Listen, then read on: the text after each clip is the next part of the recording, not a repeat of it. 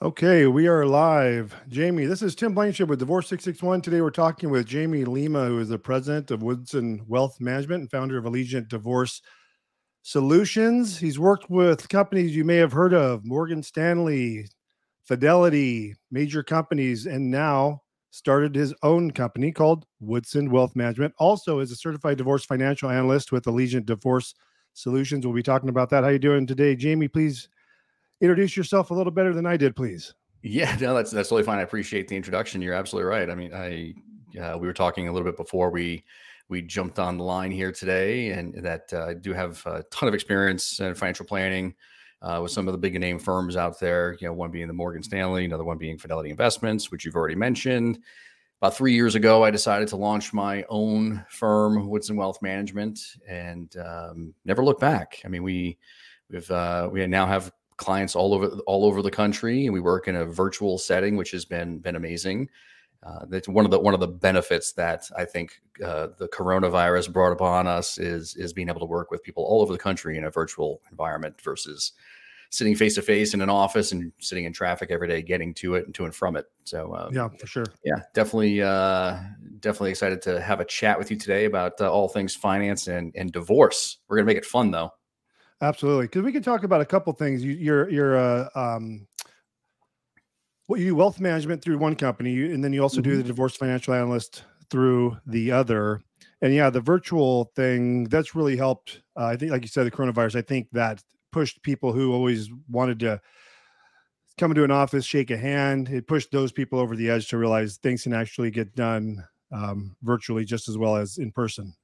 Absolutely, it's it's so much more effective and efficient and I know you're you're here in Southern California along with myself. And like, can you imagine getting in? You know, having a setting an appointment with your financial planner and then spending an hour in the car driving yeah. to my office to spend an hour talking about money ugh, you know like for an hour and then getting back in into traffic to get home you just burn three hours of your day none of it was all that fun probably because uh, people don't like, like to talk about money so much but I mean, it's it's just so much more sure. effective and efficient. We can jump into a meeting, we can handle handle our business, and then we're all on with our day, and and yeah. uh, it's it's it's much more fun that way. I'm a little more relaxing.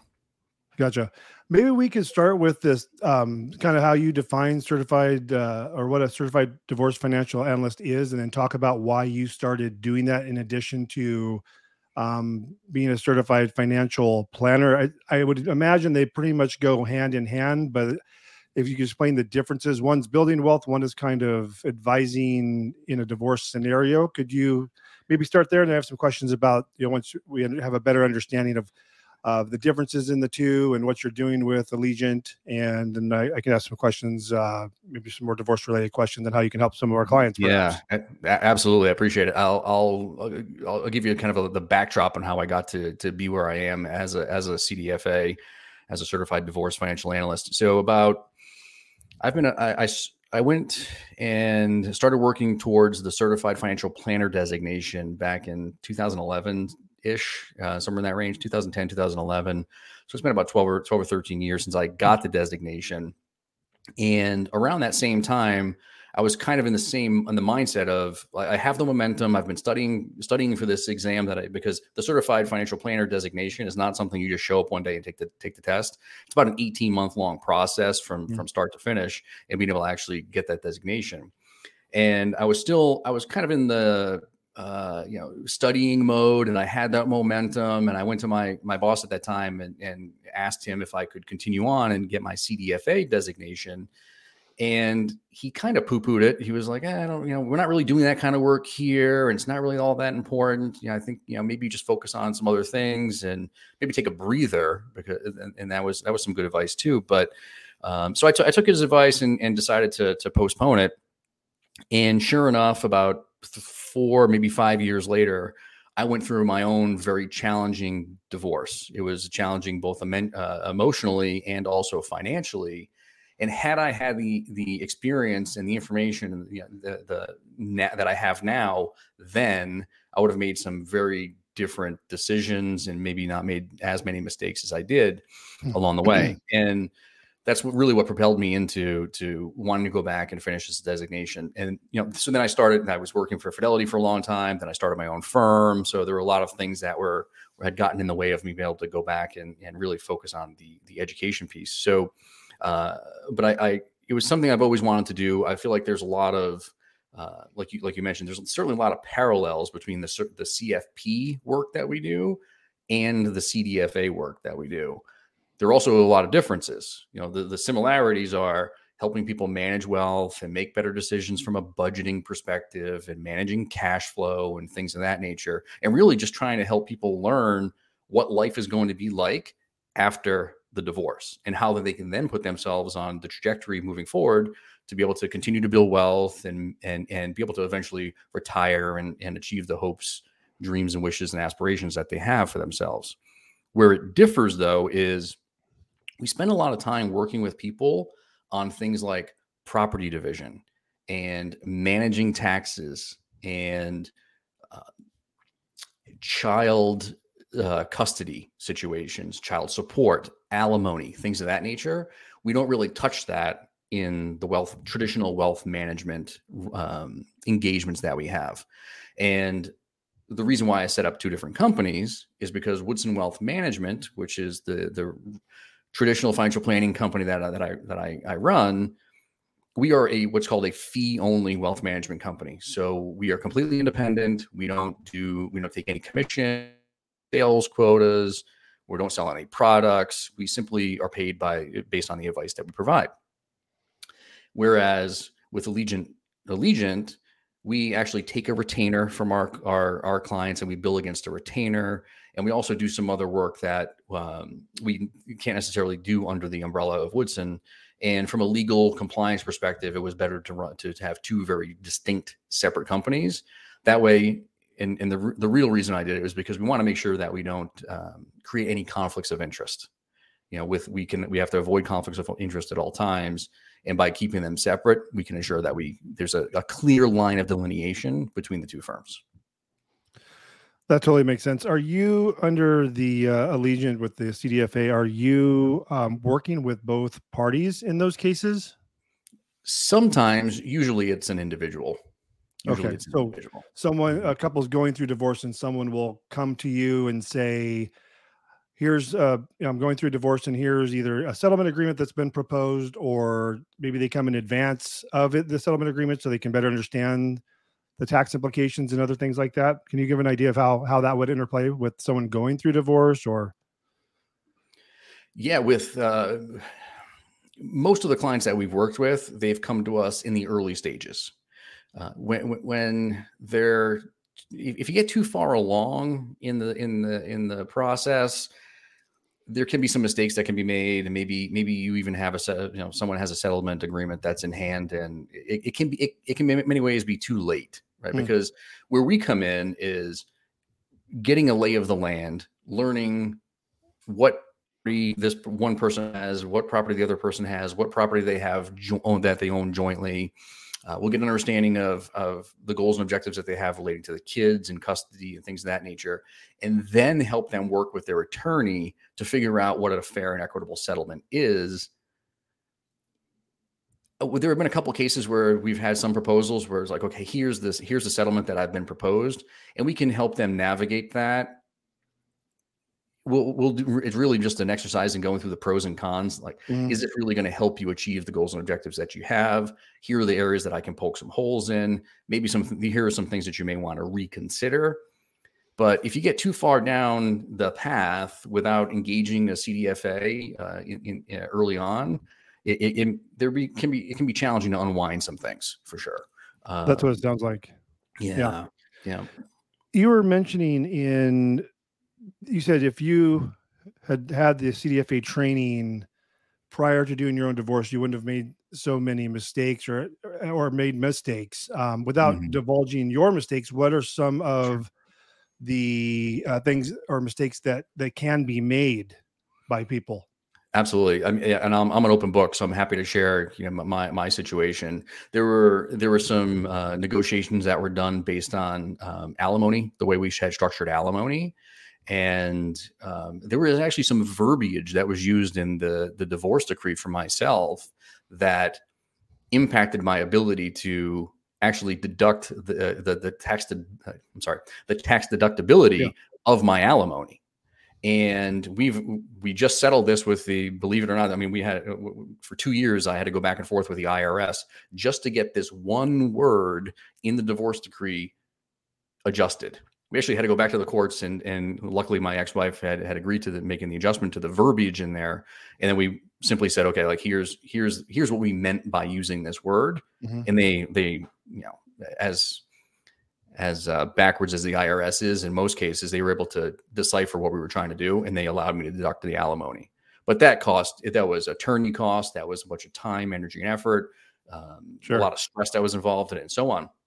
But just knowing the you know the the having the information that I have now that I didn't have then, there there are other things like you know the with uh, the division of re- retirement assets and the marital home and things of that nature, you have to take into consideration the taxation that's involved. Where in one case, let's just let's just I'll use an example of of a client case that I have. There was a discussion between keeping the marital home or keeping the 401k as part of the settlement. And the husband was going in this case the husband was going to keep the house because he enjoyed it. He and you know the kids were still going to be staying with him, and you know his backyard is, is, is his haven, so to speak. And the wife just looked at it on at first blush and said, "That's okay. I'll just you know there's a, approximately the same amount of value in my retirement account. I'll just keep that." Well, and this is this happens all the time. When he goes to sell that property later on, he benefits from lower capital gains taxation rates and also tax exclusions, the cap cap the capital gains exclusions that are involved. So he's going to pay much lower tax, likely over time.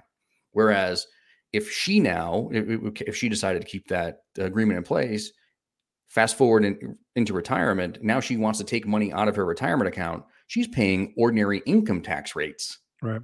So it's 15% versus 22 or 28%, and maybe even higher, depending on what state she lives in and so on.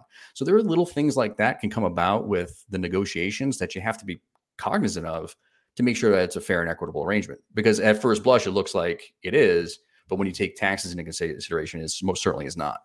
Yeah, and what a lot of people are not aware of uh, that I come across doing what I do is in those similar circumstances, kind of offsetting equities, if you will some not being liquid, you know, um, the the if the they particularly if they plan on pulling that money out right away because they need those funds, then they're going to get with I would imagine penalties as well.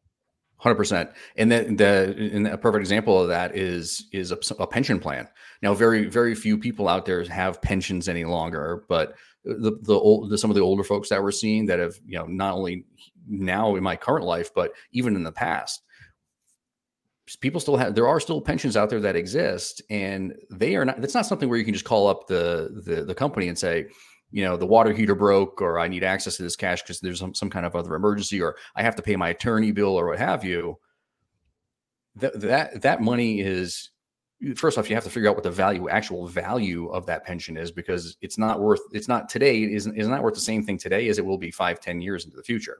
Right. and then you, you it's not easily accessible so dealing with the liquid versus illiquid assets is, is something that we we will do as well and make sure that um, it, the the settlement is fair as well.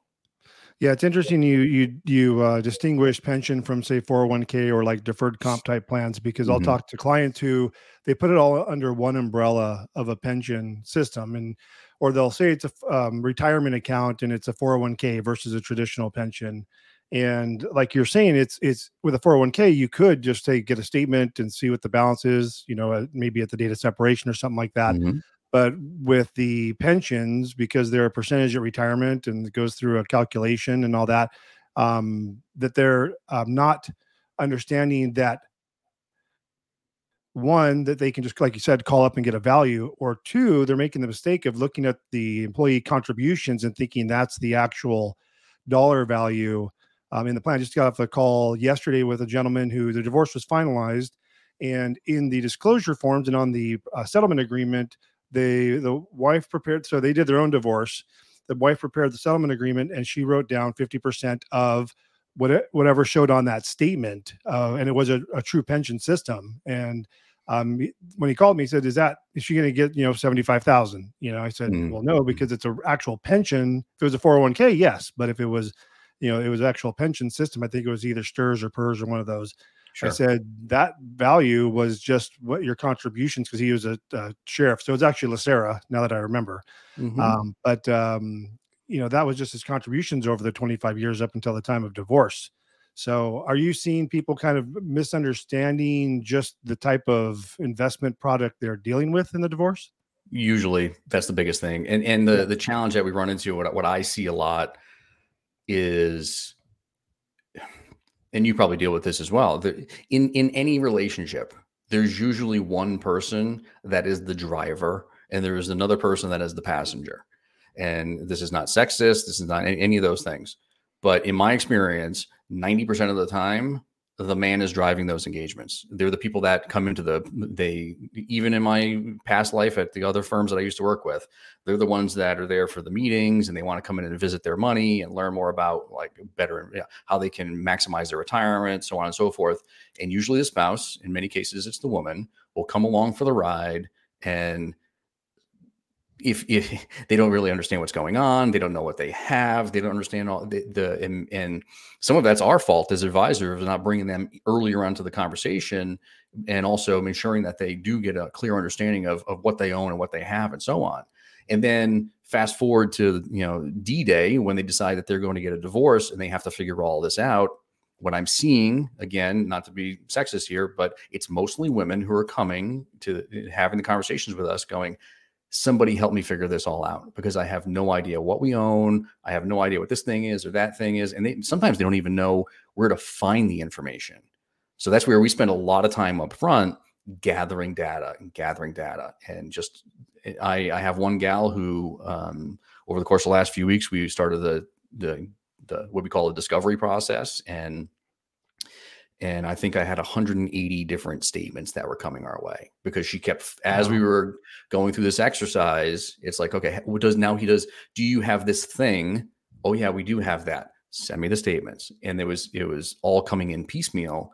But now we have everything nice and organized, and it's all on just a few sheets of paper. So she now can take that, and we had to get that information to her attorney on Tuesday. So we took yeah. that information and now the attorney can deal with you know the helping negotiate the settlement because it's all laid out there in black and white uh, nice and organized for them. Yeah i think uh, what you said is accurate uh, and if i understood you correctly that from the um, financial planning front the the man is the driver from the cdfa front the it's it, the, the woman is kind of the client if you will. And it, it sounds very common to what i'm hearing talking to other folks that call themselves like divorce coaches or do- divorce financial coaches. I guess that's that's mm-hmm. something that's been around for a while as well.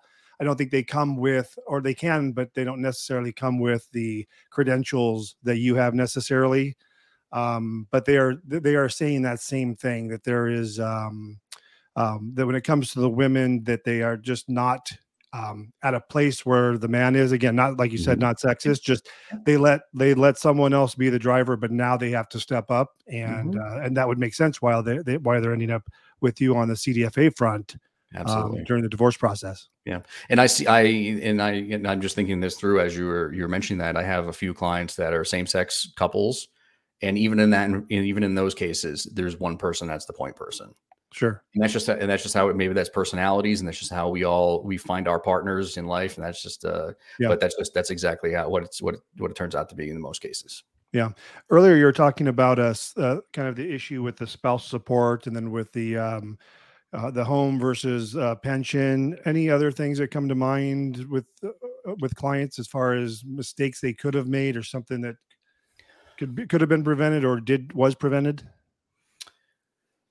Um, I, th- I, think the other thing that I'm seeing is in is some alimony settlements. I've seen, uh, you know, the the, um, the calculation of alimony, and, and where really that stems from is not getting an understanding of what the budget is going to look like post divorce. Yeah, right? you um, traditional environment, right? You have a husband and wife, or a spouse and spouse, in same sex marriage. There's a, a joint living expenses, and you know whatever whatever that number happens to be every month there's a budget that you know there's money coming in, there's money going out, and there's there's a budget that's uh, there's money that's being spent. Not getting an understanding of what that looks like pre-divorce, and then trying to figure that all out, what what your life is going to look like post-divorce, can be really challenging, and especially when kids are involved, because you, now you have two households. You have, and, and if you are the one, if you're the payor of child support and alimony, that can be a challenge because you're like, okay, I have I, I have my household that I have to support now, right? I have to keep a roof over my head, so I'm not living on the streets. And now I have kids and my ex-spouse that I have to take care of. How do I figure out what that budget looks like? And and that's where we can come in is figure out, okay, where are your where are you today? What do your expenses look like today? What is your life going to look like after the divorce? And and when it comes time to talk about what the child support looks like. Now, child support's pretty straightforward, right? Especially here in California because it's all based on the DissoMaster, and yep. there are some inputs that get put into it, and then the output. The output is the output. There's no, you really can't exactly. tweak it too much.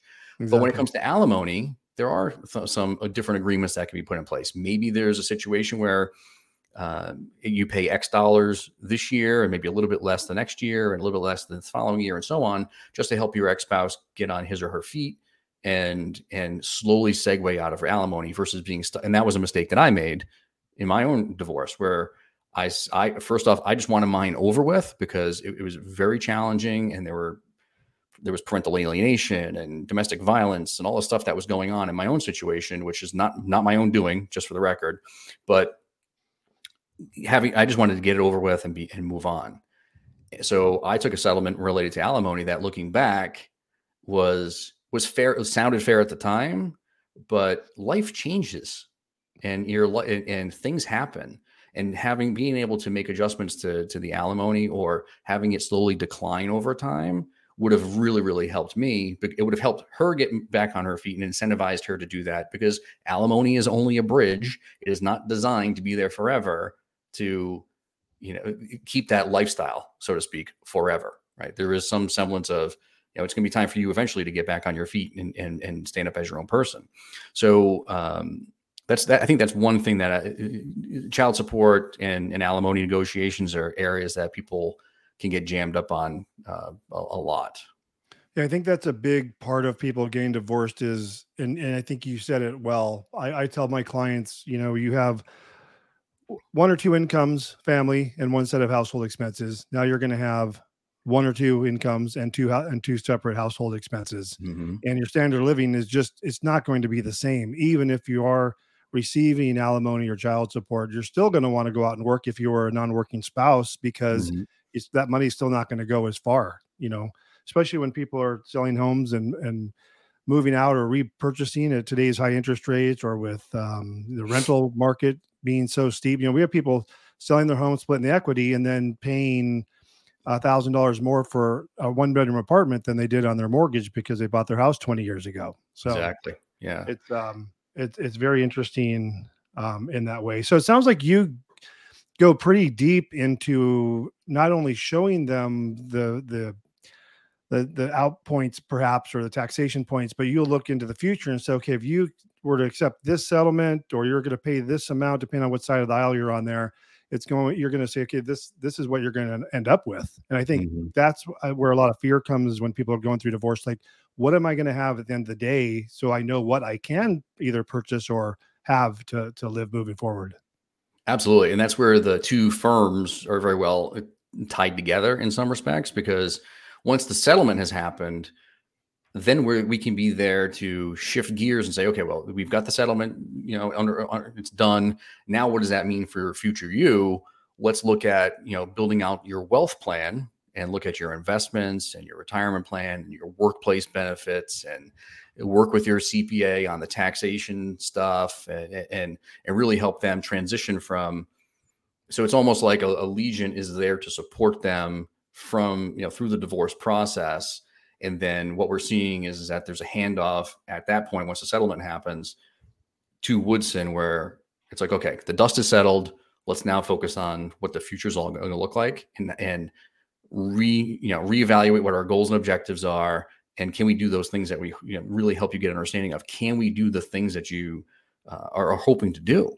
And if not, that's okay. Let's just make some adjustments to it. Let's let's maybe make some adjustments to our expectations. Maybe make some adjustments to savings rates or our budget and things of that nature to help you be able to achieve the, yeah. the goals that you have. Um, so that's really you know going back to your earlier question, how you know the, the CFP CDFA roles uh, not only differ but also work in in tandem. Yeah, I think, and I think that's perfect because things, goals, all, all of your all of that changes, right? So if you had even if, and I don't know if this has happened, but let's say they were working under the Woodson umbrella and you're working with them and then they go divorce and whether they use the CDFA or not with you, but th- then they, they need to recalibrate everything because now the money's changed. Mm-hmm. Maybe their investment portfolio has been cut in half. Um, and I really liked your, um, I was looking at your website earlier. I liked um, how you had it laid out as far as the, uh, the breakdowns. Where was that? Um, it was just on your homepage, like your pricing tiers, how you had that set up where you could mm-hmm. have. Um, mean, I'll just share it while I'm talking about it. It's under the uh, wealth management tab, I believe, at the top.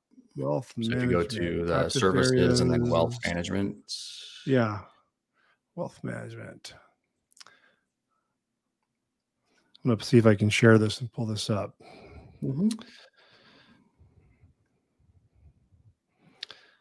So I think I I think when it comes to wealth management and um uh and just in general, I think there's misunderstandings and and folks you know they call they don't like you're saying like in this case the woman comes in they, they, they don't know what they're looking for or what things are and so forth. Um and where did i see the um it'll be on that you look at the fee structure. Oh yeah yeah. Mm-hmm. so I liked when I saw this because I I'm not super financially savvy, but I know enough to be dangerous. Um, but you you would never I don't see this on wealth management uh, firm websites putting their information right out front like that. Um, and I, I just thought that was pretty cool that you can say, okay, I don't, you know, I can look at it, I can decide to call or not based on what I see on the site. Mm-hmm. Mm-hmm. Um, and so I, I, I really like this how you had this, and you also do your um, I think you do some webinars as well. Uh, yeah, I, I, appreciate that, and that was uh, we are, and and I'm not just saying this to try to be a salesman to all of your listeners here. We really pride ourselves in being as transparent as we possibly can, like ultra transparent. That's why I'm on. I I do I have conversations like this to share my story, the mistakes that I made, uh, that I'm, you know, I'm totally human. I'm uh, a thousand percent flawed like everybody else. And and when we when I set up when I launched the company, this was the biggest thing is it, uh, it, a couple things. One, I didn't want to work with 450 clients anymore, like I had to when I was at Fidelity. I had 450 clients I was responsible for. Never mind knowing what Tim, you know, Tim's goals and objectives were, but how about his family? You know, what, what's his what is what's his spouse's name or his loved one's name, and you know, how does he have any kids, and all those things that, like, I know when I start to write an email to my clients now, I know all of their email addresses. You don't you don't get to do that with 450 clients. Like I yeah. can literally start typing. I can pick a pick a client and I, can, I can uh, it auto populates and I can send an email off. You can't do that with 450 clients. So we want to work with a small number, a smaller number of clients, and also work with a younger crowd. Typical client that we work with is somewhere between the age of 30 and 50 learning how to manage their finances and really in, in, many ways some of them are just starting off. You know budgeting and cash flow and paying off student loans and learning how to manage their workplace benefits and you know do i pick the, how much money do i contribute to my 401k and should i do a roth 401k versus a traditional 401k the little the little things that are going to build wealth over a long time that they don't teach you in school that's what we're here to do and that's where our pricing structure came in because if you go to these big name firms you know if, if you you knock on the door at ubs or morgan stanley or you name it if you don't have a million dollars in your brokerage account and you're not ready to move all that money to the firm for it to have them manage it it's like hey tim nice try kid. Call me when you're ready. Yeah. We are not playing that game. We would i would rather work with somebody who has their first retirement account their first 5000 or $6000 roth ira is engaged in the process is really cool to work with because I'm at the stage of my career where I don't work with people I don't want to go out and have a beer with. Right. And like I don't want to work with jerks. And and if you're engaged in the process and you're and you see value in paying a fee for us to help you, that is our ideal client. and and my, my our mandate is is we want to grow with you and not from you and that's why we price the way that we do it's it's and, and we're we're as transparent as we are because you know we're not a fit for everybody and that's okay yeah i want to bring back up your um, site here that we were showing earlier can you go into detail on what we're looking at here you have you basically have uh, option one and option two financial planning mm-hmm. only mm-hmm. financial yeah. planning investment management um, and here's what's fascinating. You're just talking about, you know, no, really no minimums per se. We obviously you want to start mm-hmm. with something, but sure. even I don't want to say smaller firms, you know, non-brand names like you're you're rattling off, um, do have minimums that they um, want. And it could be several. I mean, at a minimum, several hundred thousand dollars. Absolutely. I mean, a lot of firms out there are five hundred thousand, even in a million. Yeah. You know, you, I see, I see, you know, Ken Fisher on CNBC all the time, and they're, they're, the last thing he says is, if you have more than five hundred thousand dollars, give us a call. They don't want to talk to anybody that has fifty thousand or a hundred thousand, and the people that need the help the most are not getting it because of people like that. So we're here to not I wouldn't say I, I, I don't want to say pick up the slack because that it, it kind of it sounds it sounds negative when I say that, but it's definitely here. a needed market though, it's, right? It's an absolutely a needed market. Yeah. I work with people. I I before I jumped on the call with you today, I got an, I received an email from one of our clients. We're not even managing his investments. He's an amazing, amazing client. I'm I almost called him a kid because he's about 10 years younger than me, but he is now he's he just got laid off we had conversation about his situation and hey yeah he has an emergency cash savings because we we coached him to do that so he's going to be able to get through it and is now interviewing with um, a major league baseball team to be uh, an engineer on their uh, uh, technology team and we helped him navigate the navigate the the the, the job loss help him make sure that he had enough to save to be able to get through the the three or four month window here. And now he's going to have you know an amazing opportunity that he can nego- spend some time negotiating because we did all the things that we're supposed to do to help him. He wouldn't have gotten that help anywhere else. And it's just it, it's those are the types th- those are the types of engagements we have. It's you know I, I get phone calls from clients when they're at the car dealership I had one from a, a gal that was uh, moved from San Diego to Austin, ended up getting a great job there. Called me from the car dealership to look at the different strategies that they were proposing, the the payment options that they were proposing, and figure out which one was going to be the best one. Those those are the types of people that we w- want to work with, and and that's the ideal client for us. Yeah. When can you um, kind of just break this mm-hmm. down? Um, so I can understand the two different uh, kind of plans you have and how they're mm-hmm. distinguished. And then I wanted to ask you obviously, there are, I wanted you to maybe give some examples of, like, you're just giving some um, examples of some benefits of working with someone in this area as opposed to, say, maybe they just have an account with Fidelity or something like that, not managed, just they're doing their own thing. Yeah. And that's in that case, we, and I, I mentioned this early on again, we are product and platform agnostic. So we do work with a most of the clients that we work with. We'll start off with what we call a financial planning only engagement, which is there on the left hand side, what I call option option one. Okay. We don't handle the investments. We won't, you know, we're not going to place trades for anybody. We're not going to do any of that stuff. So what we'll do, it's it's simply put, it's seven hundred and fifty dollars to start the engagement, and then fast forward a month, we'll start charging them four hundred dollars a month thereafter. And th- that $750 upfront is really what compensates us for the time to gather information and get them onboarded as a client, get them access to our financial planning software, do the initial stuff, right? And then at month one, then we charge them $400 a month thereafter. So it's similar to us. We call it a subscription. I feel like I need to find a better word for that because when I hear the word subscription, I feel like it's Netflix or like you know iTunes yeah. or something or whatever it is, right? And it, it's it, this is so much more valuable than that, in my in my opinion. So and that and that's it. And if that client works with us for six months or a year or two years, that's what they pay. There are no additional fees. There's no other layers of of uh, of uh, there's a product sales. We don't do any of that stuff. We will help them do all the stuff that we've been talking about, which is but starting with budgeting and cash flow and retirement planning. And we also do things like estate planning, We'll help them. We'll do tax planning with them. We can help. We have an outfit we work with, uh, a, a, neutral third party that will help do our tax tax preparation for our clients. All of that stuff is included in in helping them organize all that information and get all that stuff done uh, with, with that there. Is there any overlap with what a CPA would do? In the from a tax planning perspective, there is, but we what we would do, uh, like we'll do things like look at the mathematics behind doing Roth conversions, or you mentioned mega backdoor Roth conversions earlier. We'll figure out if it makes mathematical sense and then cross reference that with a CPA.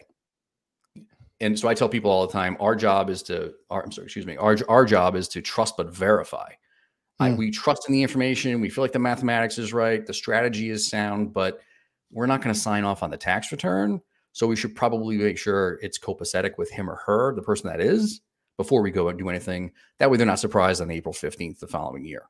So we and we do we we have a group that we work with that um, has prepared about 50% of the the client returns for our clients this past year, and then um, the others the others either do it on their own and they're they're fine with that, or they have their own CPA who will also work with as well.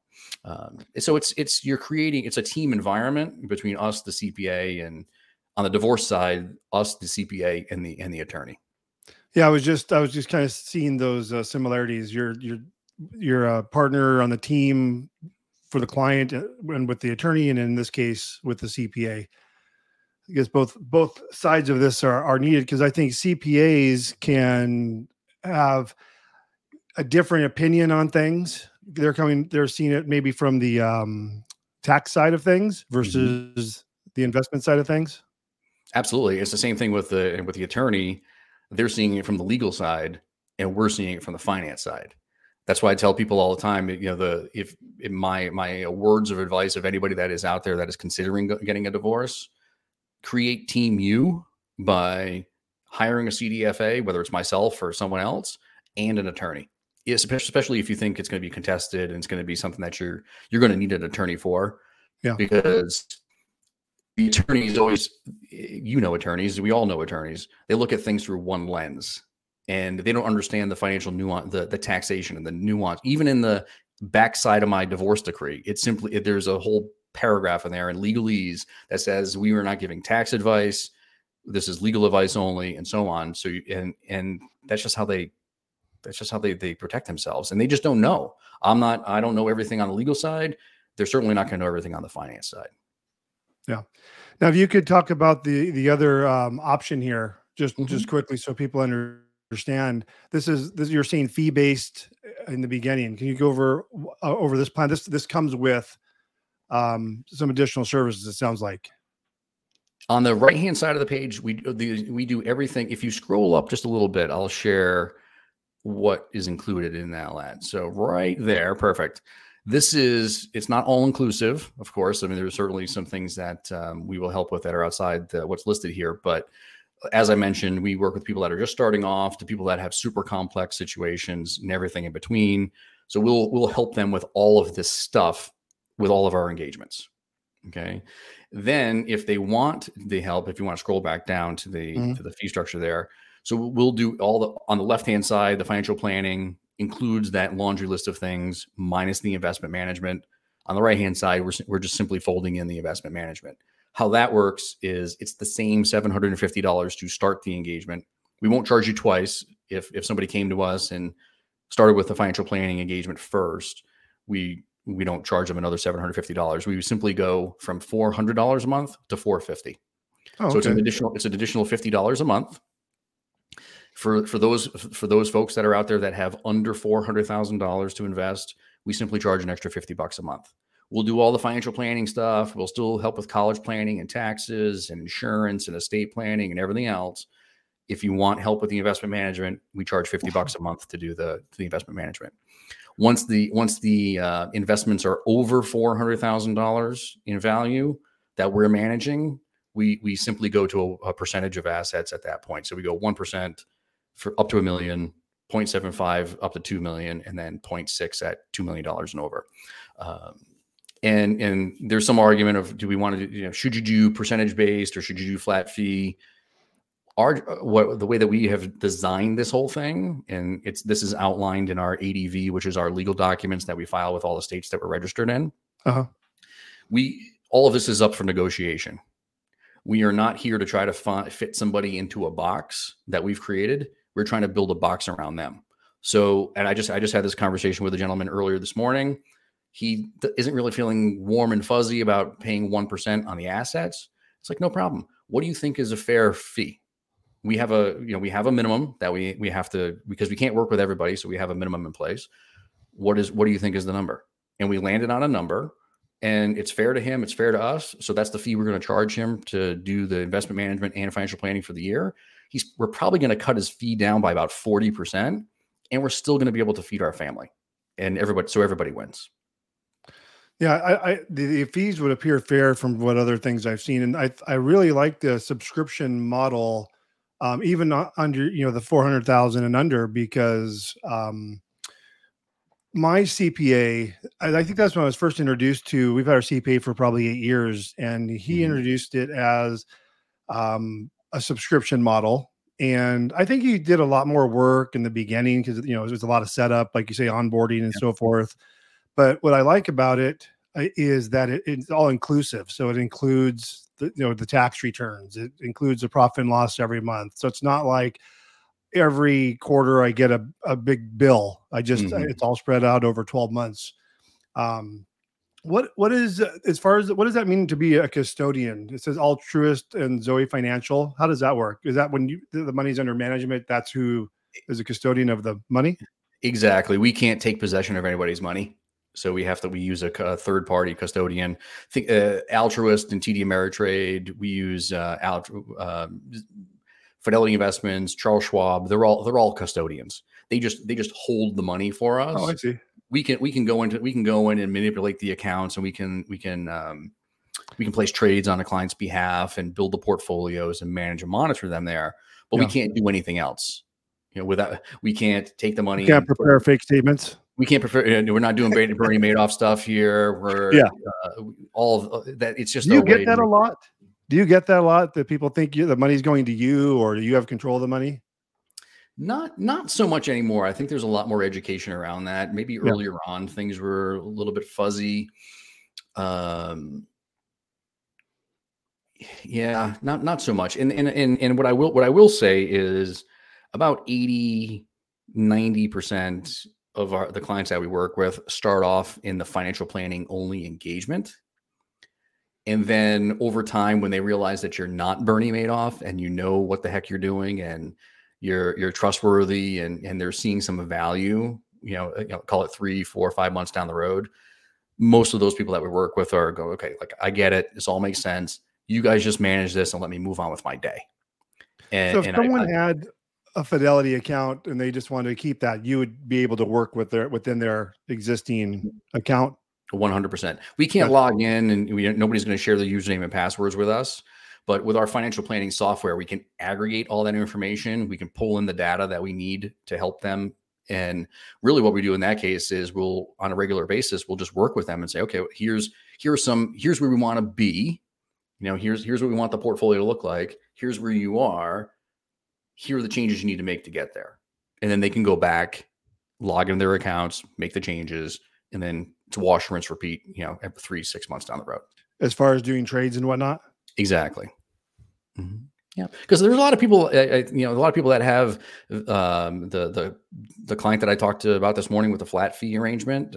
He has assets at Vanguard. He's been there for 25 years. Loves the platform. So I told him, like, I don't care if you move the money to the to the firm or not. I can tell you what to do. All you have to do is be able to log in and have a little bit of a knowledge to be able to place the trades that you need to place. Because I can't do it for you, yeah. but you know, so you have to figure out, and and your listeners, anybody that's listening to this, I would say you, you're you there's two roles to play. Do you want to be the portfolio manager or do you not? Because you know you ha- you have some options. And if it, if you want to be the portfolio manager that's totally fine. It doesn't it doesn't matter. We can still work with those people. That's interesting. So it seems like quite a bargain if you i mean in, in any of the areas if you're going from 400 to 450 to have you do it for the extra 50 bucks would seem to make sense. I think it does. Uh, you know, and, and that's I, how and, my and brain is working right now. it, it it seems to resonate because like i said a lot of people will you know slowly over time decide to just let us do it. Um i don't know. I feel like maybe people think there's a catch or there's some hidden fee but the reality is is that we we send a docu-sign which is eh, which clearly outlines who's doing what and how much money it's going to cost and it's in black and white and then everybody Yeah. signs off on that and even before we place a trade we have everybody sign what's called an investment policy statement an ips for and and we will sit if you were the client we would sit with you and go through your retirement plan or your, your plan projections have a conversation with you about how comfortable you are with risk and how you feel about money and all the all those types of discussions and then you and i would come to an agreement on what we want the portfolio to look like. And we would outline that in a document that says here are the accounts that we're managing. Here's how much we're managing. This is what it's going to look like so on and so forth. And then the two of us sign off on that. That way again it's transparent it's crystal clear. There should be no questions about who's doing what and what things are going to look like. And i think that it, it doesn't happen at every firm. It, this is not how this is not how it works. Um, not that we're special but I, I know from almost 20 years of doing this this is not how it's done and we're trying to do it the right way. Seems more uh, white glove or high touch, if you will. Because so it sounds like what you do is you'll you talked about people you, you look what people have going on you look at their individual needs you look at their goals and then come up with a strategy present the strategy and then everyone signs off on it and you're you make recommendations on investments based on what their goals are and where they're trying to get to Absolutely. And that document is updated every year. So as soon as as soon as we get that document back from through the DocuSign, I go into my contact management software, make sure I set a reminder every year on June 8th, which is the day that we're recording this this uh, podcast. Every day uh, you know, next year, and June 8th, I will send you a reminder and say, "Hey, hey, Tim, you, you've got to sign off on this. Are we are we still in the same spot? How are you feeling about things? Do we need to make any adjustments?" You and I would have a conversation about that. You sign off on it we'll make adjustments if necessary. If not, we save it and we do it again next year. And it's it's you, you're right. It's high touch, white glove, concierge, boutique, whatever whatever um, you know uh, acronym you want to use for this. But um, Yeah. now uh, you know, whatever Like whatever boutique. whatever you want to use. But that's again, I went from working with 450 clients. Now I'll only work with about 60 and I'm pretty much capped out now, which is why we brought on other advisors to help continue to help us grow and scale. And that's where you know they come in. They're all certified financial planners. We have a we have 100 and 140 years of experience on the team between us. wow And um, and every the mandate is we're going to all going to work with a small crowd for all the reasons you just mentioned. Yeah. Makes sense. Do you? I don't know if this is a, a real word or not, but do you have an investment like philosophy as far as what you do with your clients as far as investment wise, or does it just depend on the clients' goals and and uh, thresholds and you know what they're comfortable with? it, it it's all those things. It's we're certainly not trying to beat the market because I think that means that we're going to take on excess risk based on the client's situation. No, uh, you know, no one should have 100% of their portfolio in the S&P 500 and that's it. Right. So we'll we'll diversify. We'll make sure we have exposure to other areas of the market. We have international and we'll have some bonds in the portfolio, fixed income in the portfolio, maybe even a little bit of cash, depending on what the client's goals are. No two of our client port of our portfolios are identical. Every client that we work with has a customized portfolio to their situation. Now we have we have models that will follow, and there's some framework to it. So we're not just doing this all willy nilly. But if if you and your twin brother came to us at a, at the same time, but he had a different level of risk tolerance than you do, then his portfolio is going to look different than yours, even if you may want to retire at roughly the same time. Yeah. Maybe we, we deal with this a lot. We have a lot of younger clients, as I mentioned, and they've inherited money over time. You know, grandma and grandpa gave them some, you know, stocks as a gift, or you know, someone passed away and they inherited some assets. Those portfolios are going to look very different. You know, that a twenty someone that is thirty years old and that's happened to them is going to their portfolio is going to look a lot different than the thirty year old that came to us with a hundred percent cash portfolio, and we had to rebuild a portfolio for them because we take taxes into consideration. It will slowly unwind positions over multiple tax years. So we're managing capital gains and things of that nature. um, so you know they don't have to pay pay exorbitant taxes either. It's very it's very very customized. Um, there's a lot of work in it for sure. A lot of work. Yeah. No, that that all sounds uh, like fantastic. To be honest with you. So, um, just kind of in closing, I want to swing back to one question about divorce. You had it up here on your on your uh, pod match uh, questions. Always ready to Mhm. answer. Um, someone considering going through a divorce, what should they do to prepare financially? I mentioned it earlier. I think it's real, and I tell this to everyone, and I, I keep hearing myself say it, so I'm I'm kind of sick of hearing myself say it. But uh, your listeners are only hearing for the first time, so I'll I'll go with it. But it, it again, it's creating Team you, getting an understanding of what your options are from a financial perspective by working with a CDFA and helping manage the financial stuff. And then if you need to, a lot of people out there think that they can go it alone. About 50%, uh, I, I heard the statistic that about 50% of, of, of people that are getting a divorce decide to go it alone. And I don't know what the statistic is of people that have done that and decide to ultimately hire an attorney. So I, I, I need to get that information so I'm better prepared for it. But you know, if, if you have 50% of divorces that are out there that are you're going it alone, just having the CDFA in your pocket or have or, or is just is not enough. You need to have the the attorney there to help you handle the legal aspects of it. This is speaking as somebody who went through a very brutal one. Again, looking back, that would have been that would have been my own advice to myself is it, it it's not it's not it, you're, you're going to have to pay for it. You're going to have to pay for the CD, the experience with the CDFA and and that type of engagement. But I think not having that experience, not going, not hiring somebody like that to cr- really create Team U, that that important third leg of the stool, so to speak, Mhm. can certainly save you a lot of money in the long run and that was that was the thing that that's the thing that I've seen not only in my situation but in other situations where the you know nothing against attorneys, but how do they make their money? By drafting an email to the opposing counsel or picking up the phone and talking to opposing counsel about this thing and maybe we could do this negotiation maybe what would your client think about that and as i'm saying this all i can hear in the back of my head is cha-ching cha-ching Mm, cha-ching cha-ching sure. well, think about it this way. If you went to your attorney and said, I've already talked to my CDFA, who, by the way, charges probably a third of what the attorney is going to charge hourly. I have all my information. Here's what I think is a, a viable settlement arrangement. This is what I think the other party will go for. I'd like you to present it to opposing counsel. You just probably just saved yourself seven to ten hours worth of back back and forth ping ponging mm-hmm. phone calls and emails and everything else, which is just racking up your bill. So I'm just, I, you know, my, my I had I, I I had two amazing attorneys that worked for me, but I saw this happen there too. You know, there was a lot of back and forth, and it's it's some of it's unnecessary if you have the information at the ready, which is where I can come in and, and other CDFAs can come in to help with the negotiation process. Perfect. Jamie, I really appreciate your time. I think I killed an hour of your day. Um, Love it.